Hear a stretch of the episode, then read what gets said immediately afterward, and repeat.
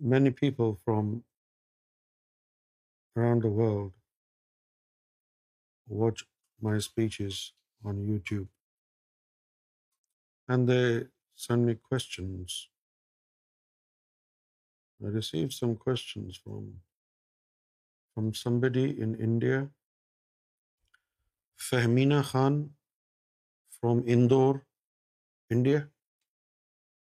and uh, she said السلام علیکم آپ کی اسپیچ یوٹیوب پر دیکھی آپ کی کچھ باتیں بہت اچھی لگیں آپ سے گزارش ہے کہ سعودیہ کے بارے میں جو کہا آپ نے صحیح کہا لیکن آپ کے بیان عربی اور انگلش میں ہو جائیں تو زیادہ اچھا ہوگا تاکہ وہ لوگ سنیں ہندی میں تو ہم سنتے ہیں ان کو تو ہندی نہیں آتی ہے انہیں پتہ ہونا چاہیے کہ وہ لوگ غلط ہیں اور انہوں نے سوال پوچھا ہے کہ آپ یہ بتائیے کہ کیا یہ جو درگاہ ہیں بزرگوں کی ان سے مانگنا جائز ہے اور عورتوں کو درگاہوں پر جانا چاہیے جیسے کہ وہاں لوگ جا کر دیوار چومتے ہیں وہاں خوب چڑھاوا چڑھاتے ہیں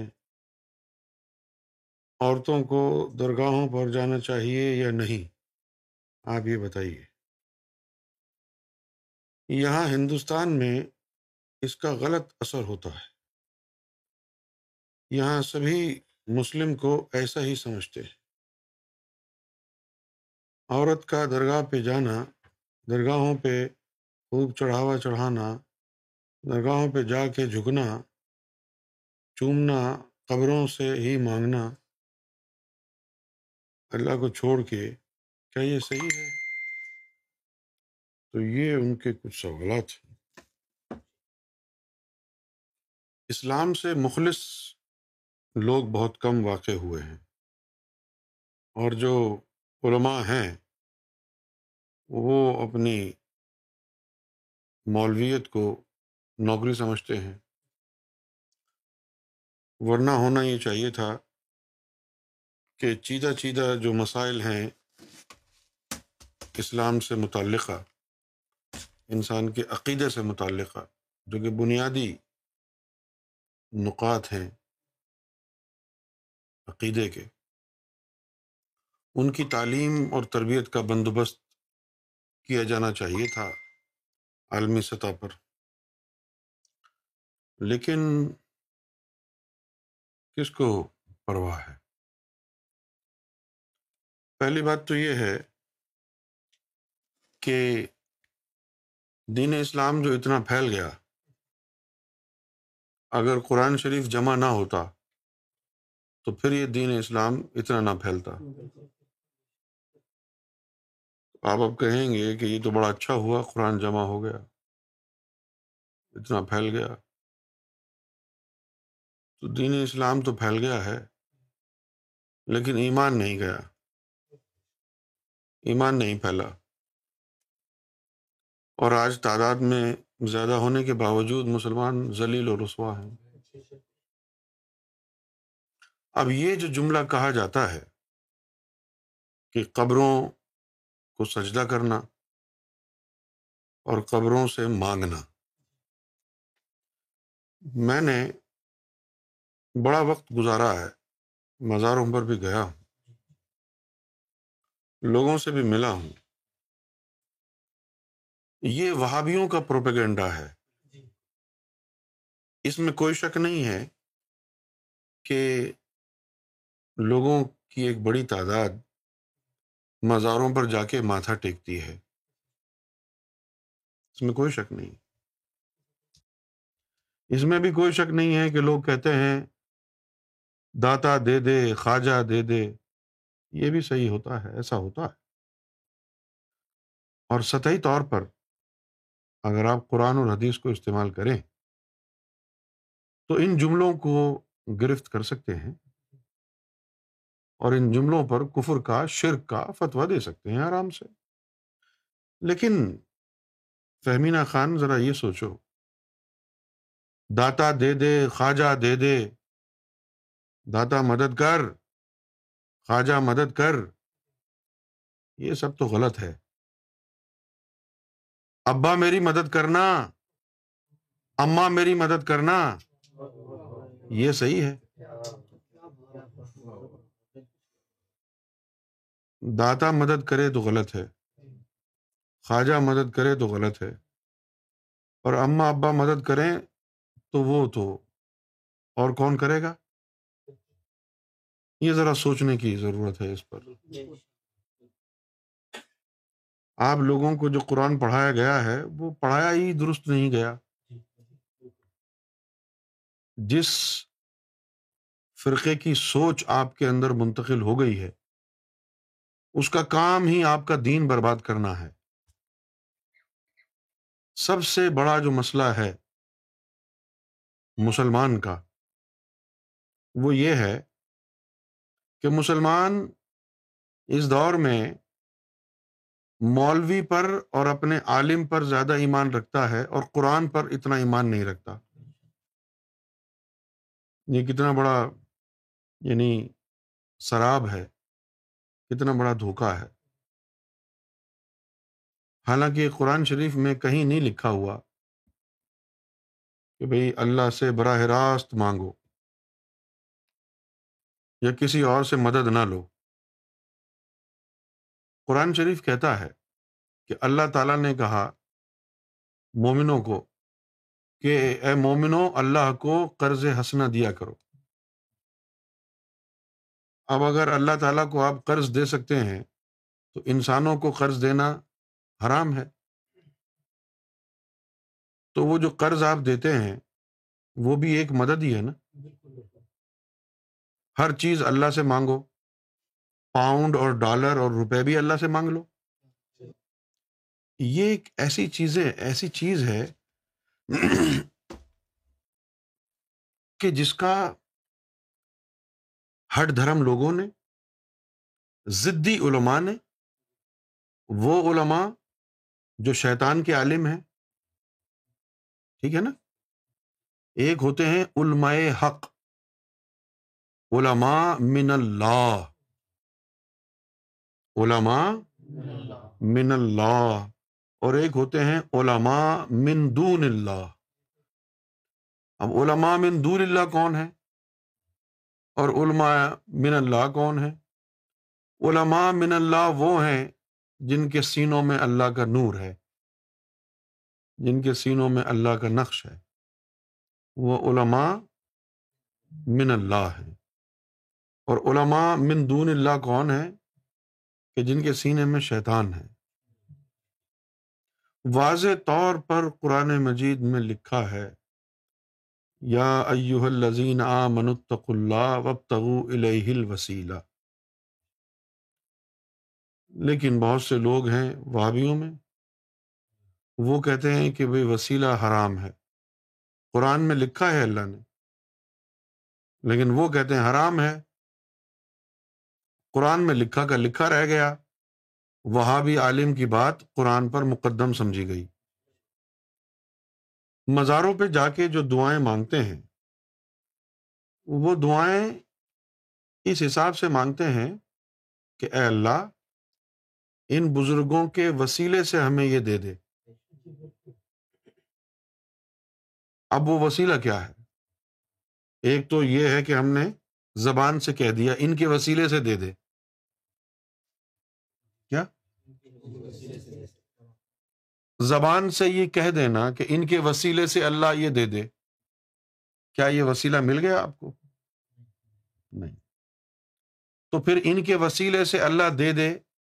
یہ بات عملی طور پر کیسے ہوگی کہ جس کے وسیلے سے مانگ رہے ہو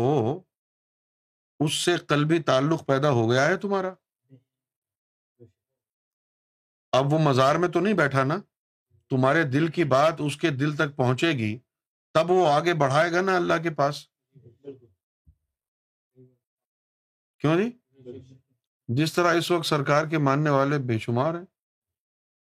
پتہ نہیں کیا کیا زبان سے کہتے ہیں لیکن سرکار تک آواز ہی نہیں جا رہی ان کی یہاں تک کہ ندیم بھی اپنے گھر پہ کھڑے ہو کر سرکار سے بڑی دعائیں کرتا ہے پہنچتی نہیں پہنچتی نہیں کیوں نہیں پہنچے گی بھائی جب تک اس کی اس ذات سے تعلق وہ جڑ نہیں جائے گا نا تو اس وقت تک وہ بات وہاں پہنچے گی نہیں ایک واقعہ ہے جنید بغدادی رحمۃ اللہ علیہ کا ایک مرید تھا وہ دریا میں ڈوبنے لگا تو اس نے مرشد کو پکارا کہ میری مدد کرو مرشد آ گیا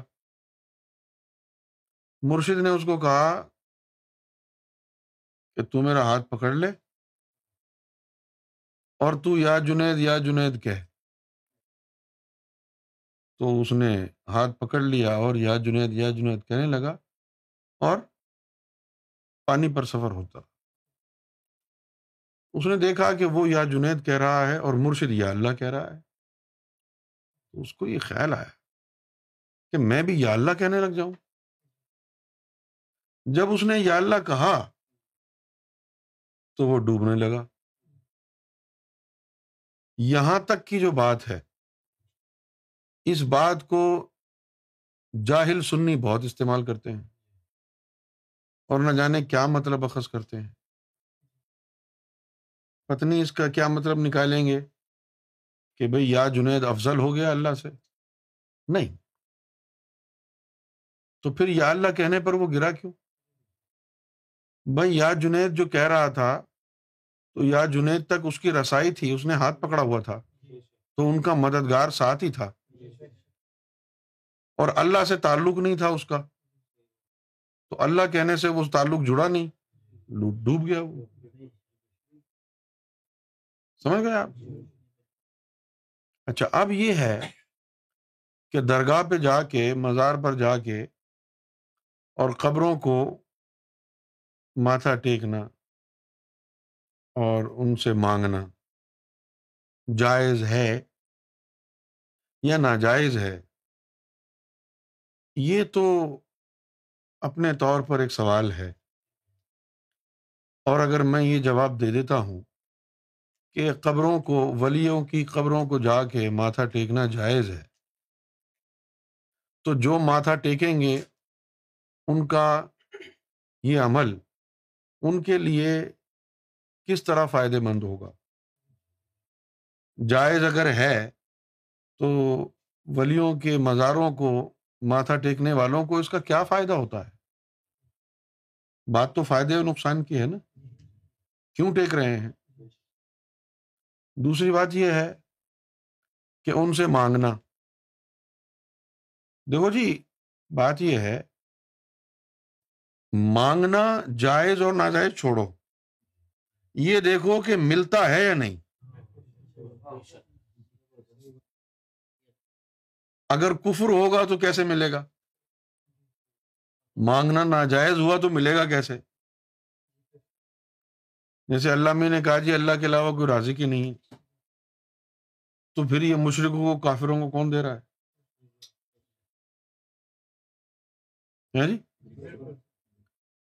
تو مانگنا جو ہے وہ تو بعد کی بات ہے کہ جائز ہے یا ناجائز ہے آپ یہ دیکھیں کہ مل رہا ہے جو وہاں پر مزاروں پہ جا کے مانگ رہے ہیں کیا ان کو مل رہا ہے اگر ایک آدمی مزار پر دس سال سے جا رہا ہے وہی دعائیں کر رہا ہے تو نہیں ملا نا اس کو اور پھر دوسری بات یہ ہے کہ اگر مزاروں سے مانگنا جائز ہے درگاہوں سے مانگنا جائز ہے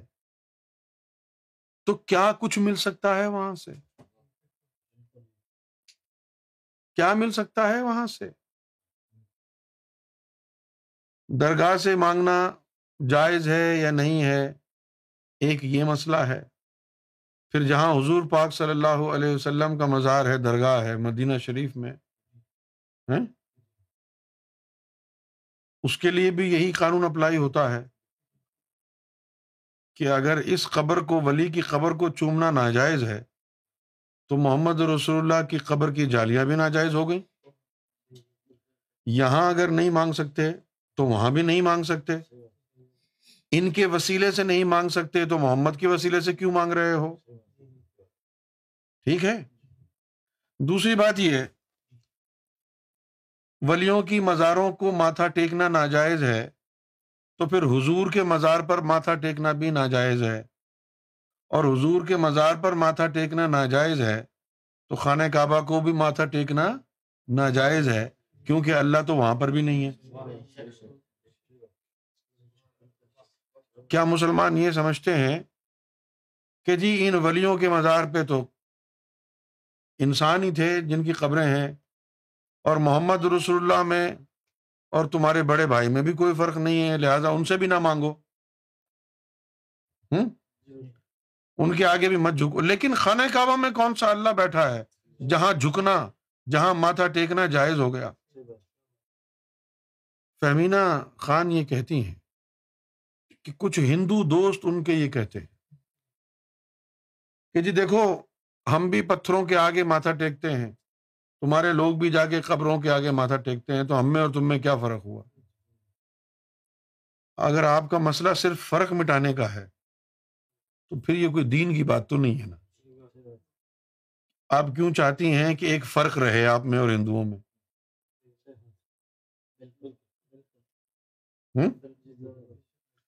بھائی اگر صرف آپ کی یہی اچھا ہے کہ فرق نہیں ہونا چاہیے ہم مسلمان ہیں وہ ہندو ہیں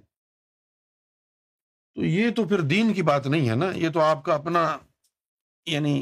رجحان ایسا ہے لیکن بات صحیح ہے آپ بھی پتھروں کے چلو قبروں کو چھوڑ دو درگاہ کو بھی چھوڑ دو خانہ کعبہ میں جا کے جس کے آگے ماتھا ٹیکتے ہیں وہ بھی تو پتھر ہے نا خانہ کعبہ میں کون سا اللہ بیٹھا ہوا ہے صحیح ہے نا اب یہ کہ مانگنا چاہیے یا نہیں مانگنا چاہیے یہ جو بزرگان دین کے مزارات ہوتے ہیں ان مزاروں میں قبروں میں نہ صرف یہ کہ ان کا جسم دفن ہے بلکہ ان کے جو لطیفہ نفس ہے اس کے جسے قبر میں رہتے ہیں سمجھے جی۔ اور نماز پڑھتے ہیں ذکر فکر کرتے ہیں حضور پر درود و سلام بھیجتے ہیں اولیاء اکرام کے جو یعنی نفس کے جسے ہیں وہ قبروں میں ہی رہتے ہیں ایک واقعہ بھی ہے حضور صلی اللہ علیہ وسلم جب معراج شریف پر گئے تو دوران سفر دیکھا کہ موسیٰ علیہ السلام اپنی قبر میں نماز پڑھ رہے ہیں بھائی روح تو اوپر چلی جاتی ہے پھر قبر میں کون نماز پڑھ رہا تھا روح تو اوپر چلی گئی نا تو پھر قبر میں نماز کون پڑھ رہا تھا قبر میں نماز ان کے لطیفہ نفس کا جسہ پڑا فوراً اوپر پہنچے دیکھا موس علیہ السلام وہاں بھی موجود قبر میں بھی نماز پڑھ رہے ہیں اور پھر وہاں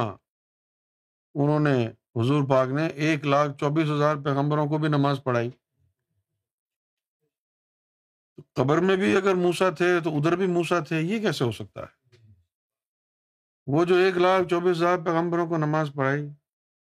وہ شریعت احمد ہی تھی احمد ان کی روح کا نام ہے یعنی یہ روحانی شریعت ہے کیا ہو گیا روحانی شریعت ہے ولیوں کو اللہ اس لیے بھیجتا ہے دنیا میں کہ وہ تمہاری روحوں کو بیدار کر دے تمہارے دل کو منور کر دے دل کی دھڑکنوں کو اللہ اللہ میں لگا دے اس لیے ولیوں کو اللہ تعالیٰ زمین پہ بھیجتا ہے یہ جو ولی ہوتے ہیں اوپر سے بنے بنائے نہیں آتے اس دنیا میں آ کے یہ جو علم ہم بیان کرتے ہیں بات ان کا یہی علم ان کو سیکھنا ہوتا ہے ہم تو پورا کھول کے بیان کرتے ہیں تو اب تک کسی کو تھوڑا اتنا ملا کسی کو اتنا ملا جتنا ملا وہ اتنا اللہ تک پہنچ گیا ولیوں کا یہی کام ہے تمہارے دلوں کو منور کریں اللہ سے تعلق جوڑ دیں تمہارا لیکن ولی تین قسم کے ہوتے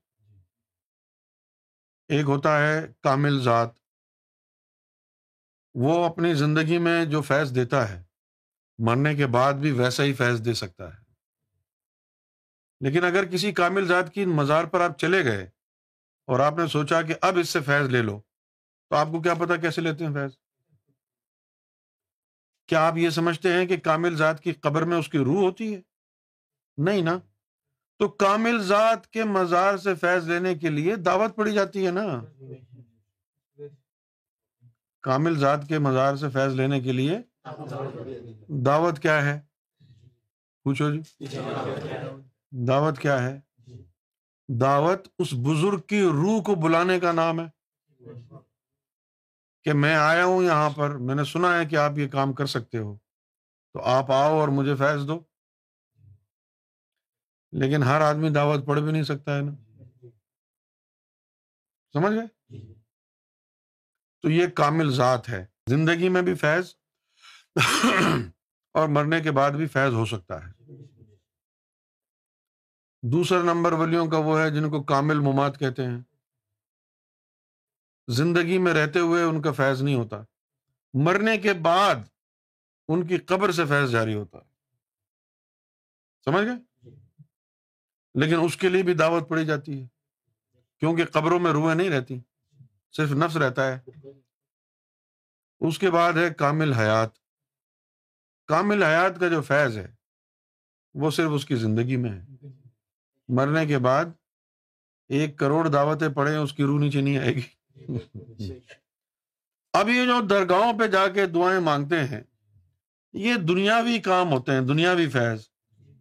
سمجھے چھوٹے چھوٹے جو دنیاوی کام ہوتے ہیں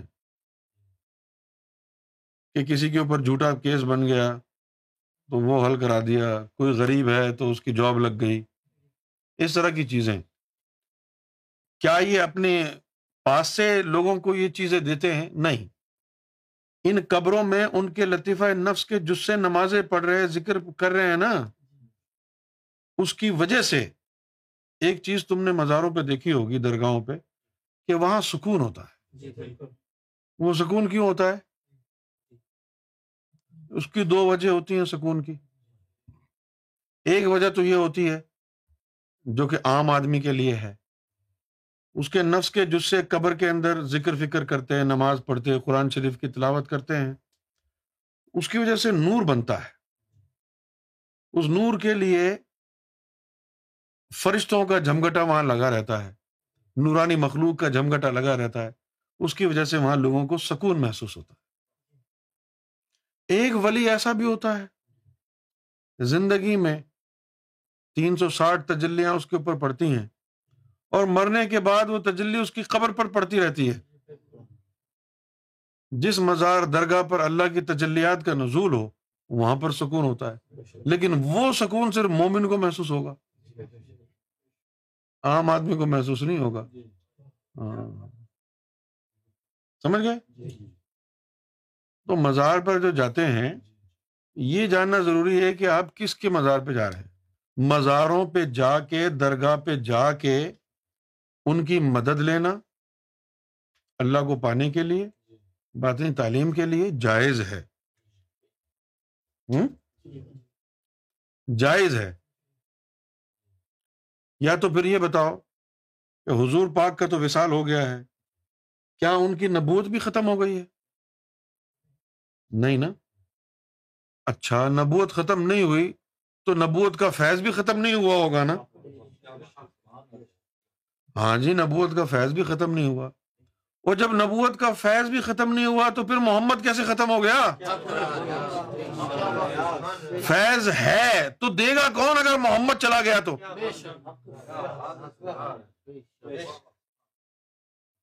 نبوت بھی ختم نہیں ہوئی یا ان کے وشال تک تھی نبوت اب نبوت نہیں ہے نہیں نبوت تو جاری ہے ان کی فیض نبوت بھی جاری تھا قیامت تک جاری رہے گا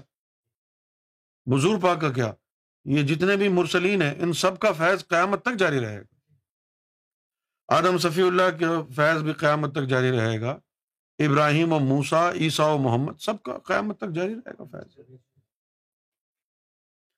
اب جب ان کا فیض بھی ختم نہیں ہوا نبوت بھی ختم نہیں ہوئی تو یہ کیسے ختم ہو گئے ان سے ان کے ان کا وسیلہ بھی کار آمد ہے ان سے مانگا بھی جا سکتا ہے دوسرا ایک حدیث شریف میں ہے اللہ تعالیٰ نے کہا کہ اللہ نے کہا قال اللہ تعالی انا موتی و محمد قاسم کہ میں عطا کرنے والا ہوں اور محمد رسول اللہ تقسیم کرنے والے ہیں بھائی عطا کرنے والے نے تمہارا حصہ سب محمد رسول اللہ کو دے دیا تقسیم کریں گے وہ تو اب آپ کو کچھ ملے گا دے آیا وہ اللہ کی طرف سے تھا لیکن ملے گا تو حضور کی طرف سے نا کیونکہ تقسیم کی ڈیوٹی ان کی ہے تو حضور پاک ہر گھر گھر میں تو نہیں جائیں گے تقسیم کرنے کے لیے ہر محلے میں تو نہیں جائیں گے نا حضور پاک تو مدینہ میں مکے میں آئے تھے نا اب وہ اندور تو نہیں جائیں گے ہندوستان تو نہیں آئیں گے تو پھر ہندوستان میں تجھ تک فیض نبوت کیسے پہنچے گا بھائی ولایت کے ذریعے پہنچے گا نا اللہ نے ان کو قاسم بنایا وہ اور بہت سے چھوٹے چھوٹے قاسم مقرر کر دیں گے نا یہ ہندوستان کا قاسم یہ پاکستان کا قاسم یہ ترکی کا یہ ایران کا قاسم یہ فلاں جگہ کا قاسم تو مزاروں سے مانگنا جائز ہے لیکن یہ دیکھنا پڑے گا کہ کیا مانگ رہے ہو دنیا مانگ رہے ہو یا اللہ مانگ رہے ہو دنیا تو ہر مزار کے پاس جاؤ مل جائے گی چھوٹے موٹے کام لیکن ان مزاروں سے اللہ کا راستہ بھی ملتا ہے وہ جو چیز ہے اصل میں وہ ہے ان سے مانگنا قرآن شریف میں آیا فص اہل ذکر ان کن تم لا لات کہ یہ جو اہل ذکر ہیں جو ذکر عطا کرنے والے ہیں ان سے جا کے سوال کرو اس علم کے بارے میں جو تم کو معلوم نہیں ہے اب یہ تو نہیں کہا نا کہ وہ اہل ذکر زندہ ہوں یا قبر میں ہو جی؟ ایک حدیث شریف میں آیا اور یہ حدیث شریف جو ہے امام ابو حنیفہ نے بھی اس کو کوٹ کیا ہے کہ جب تم کسی معاملے میں پریشان ہو جاؤ کوئی مدد نہ ملے تو پھر اہل قبور سے رابطہ کرو دوسری بات یہ کہ کیا یہ مزاروں کو سجدہ کرتے ہیں سب سے پہلے تو میں فہمینہ خان آپ سے یہ پوچھتا ہوں کہ اللہ میاں نے جو کہا تھا تمام فرشتوں کو کہ آدم علیہ السلام کو سجدہ کرو وہ کون سا سجدہ تھا کیا وہ کون سا سجدہ تھا کبھی غور کیا ہے کیا ایک ہی طرح کا سجدہ ہوتا ہے اور اگر ایک ہی طرح کا سجدہ ہوتا ہے تو پھر جس کام کو ہم شرک سمجھتے ہیں وہ اللہ نے کیوں کرایا فرشتوں سے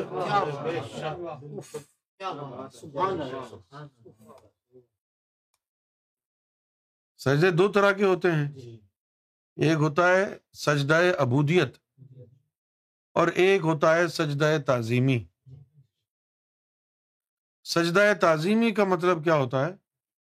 کہ اس کی عظمت کو تسلیم کرو یہ سجدہ تعظیمی جو تھا آدم صفی اللہ سے شروع ہوا فرشتے ان کے آگے جھکے سمجھ گئے اس کے بعد یہ سلسلہ چلتا رہا ہاں آدم صفی اللہ کے سامنے بھی مومنین جھکتے تھے ان کو سجدہ تعظیم میں ہوتا تھا یہاں تک کہ یوسف علیہ السلام کے حوالے سے بھی قرآن شریف میں آیا کہ انہوں نے دیکھا کہ ان کو جو ہے ستارے سجدہ کر رہے ہیں تو یہ بات چلتی چلی گئی اور عیسیٰ علیہ السلام تک پہنچ گئی حضور پاک جب تشریف لائے عرب قوم کا مزاج نہیں تھا کہ کسی کے آگے جھکے یہ بڑے متکبر قوم تھی یہ متکبر قوم تھی ایک تو یہ کہ یہ جھکتے نہیں کسی کے آگے دوسرا یہ کہ اگر یہ سجدہ تعظیمی مسلمانوں میں الاؤ ہو جاتا تو سب کے نفس اتنے طاقتور ہیں کہ تلوار کے زور پر سب کو جھکاتے اپنے آگے سمجھ گئے لہذا حضور کی شریعت سے پہلے سجدہ تعظیم جائز تھا تبھی صحابہ کرام نے حضور پاک کو کہا یا رسول اللہ ہمارا جی چاہتا ہے ہم آپ کو سجدہ تعظیمی کریں سجدہ کریں تو آپ صلی اللہ علیہ وسلم نے فرمایا کہ میری شریعت میں اگر سجدہ جائز ہوتا نا سجدہ تعظیمی میری شریعت میں اگر سجدہ تعظیمی جائز ہوتا تو پھر عورت اپنے شوہر کو سجدہ کرتی کیونکہ میری تعظیم کا تو کوئی پتہ نہیں کم سے کم یہ عورتیں اپنے مردوں کی تعظیم کرنا سیکھ جاتی تو حضور پاک کی شریعت کے اندر سجدہ تعظیمی منقطع ہو گیا وہ جو صحابہ نے کہا تھا نا وہ اصل سجدے کے لیے نہیں کہا تھا کہ یا رسول اللہ ہم بھی سجدہ کیا کریں آپ کو بھائی جو اللہ کو کرتے ہیں نہیں بھائی صحابہ کرام ایسی بات کیسے بول سکتے تھے جب قرآن و حدیث میں صاف صاف آیا ہوا ہے کہ سجدہ صرف اللہ کو ہوتا ہے تو پھر صحابہ کرام یہ کیوں بولتے اور دوسری بات اگر یہ سجدہ ابودیت ہی ہوتا تو حضور پاک یہ کیوں کہتے کہ عورت اپنے شوہر کو کرتی اگر صرف اللہ کے لیے ہوتا ہے سجدہ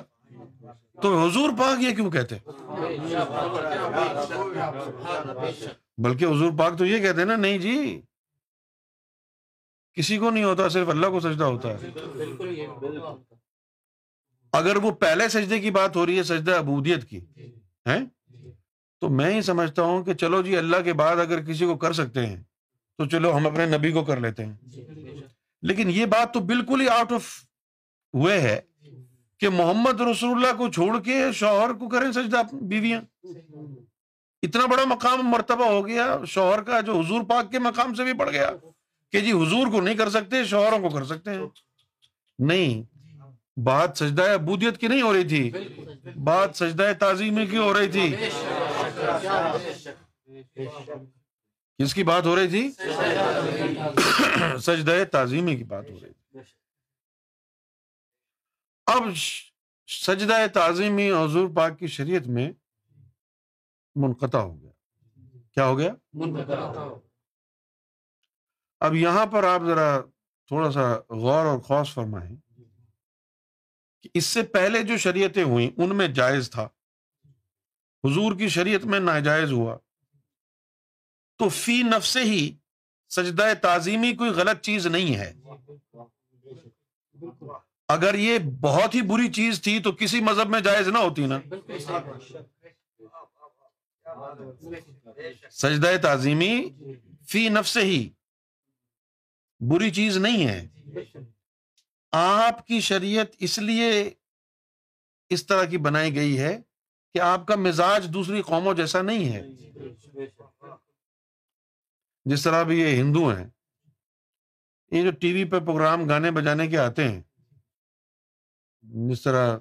جس کے اندر وہ کم گانے کے کمپٹیشن ہوتے ہیں تو گانا گانے والے جو بڑے بڑے فنکار ہیں جج بن کے بیٹھے ہوتے ہیں بندہ آتا ہے منچ پر گانا گاتا ہے اور ان کے کے فوراً جا گرو کے چرنوں میں گر جاتا ہے ان کا ماتھا ٹیکتا ہے ان کے مذہب میں جائز ہے نا ان کے مذہب میں بھی جائز ہے تو عیسیٰ علیہ السلام کے مذہب میں بھی جائز تھا موسیٰ علیہ السلام کے مذہب میں بھی جائز تھا ابراہیم کے مذہب میں بھی آدم صفی اللہ کے مذہب میں تمہارے مذہب میں جائز نہیں ہے اس کا مطلب یہ ہے کہ تمہارے لیے نہیں ہے لیکن یہ کام غلط نہیں ہے کیوں جی لیکن اسلام میں صرف شریعت ہی تو نہیں ہے نا اسلام میں چار طرح کے علم ہیں مقام ہے شریعت کے بعد طریقت بھی ہے طریقت کے بعد حقیقت بھی ہے حقیقت کے بعد فنا بخا بھی ہے کیوں جی صرف اسلام کی شریعت کے اندر سجدہ تعظیمی جائز نہیں ہے لیکن طریقت میں اس کے بغیر طریقت نہیں ہے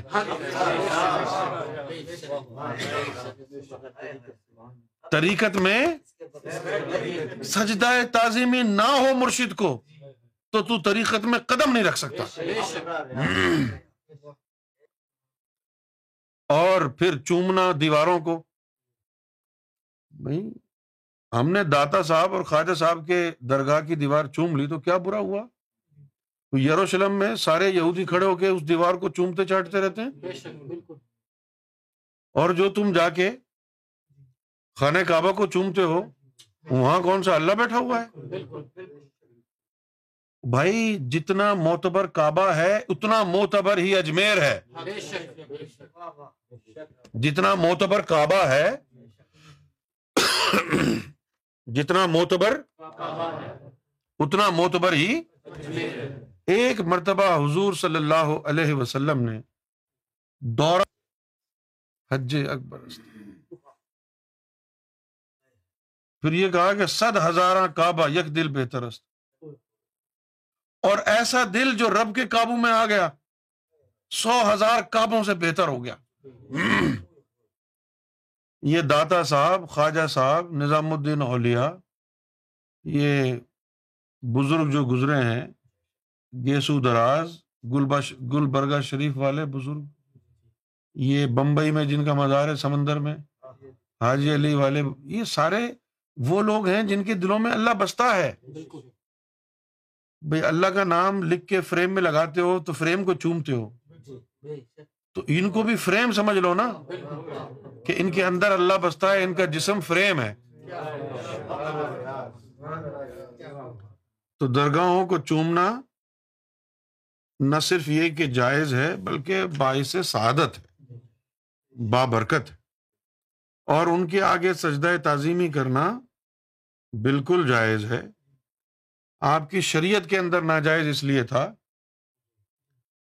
کہ سامنے والا بندہ نمازیں تو بہت پڑھتا ہے ذکر فکر بھی بہت کرتا ہے لیکن اس کے اندر اگر شیطان بیٹھا ہوا ہے تو پھر آپ شیطان کو سجدہ کر رہے ہیں نا لیکن طریقت میں جائز اس لیے ہے کہ طریقت میں جو داخل ہوتا ہے شیطان باہر نکلتا ہے پھر طریقت میں وہ جاتا ہے نا طریقت والوں کے آگے جھکا تو پھر رب کے آگے جھکا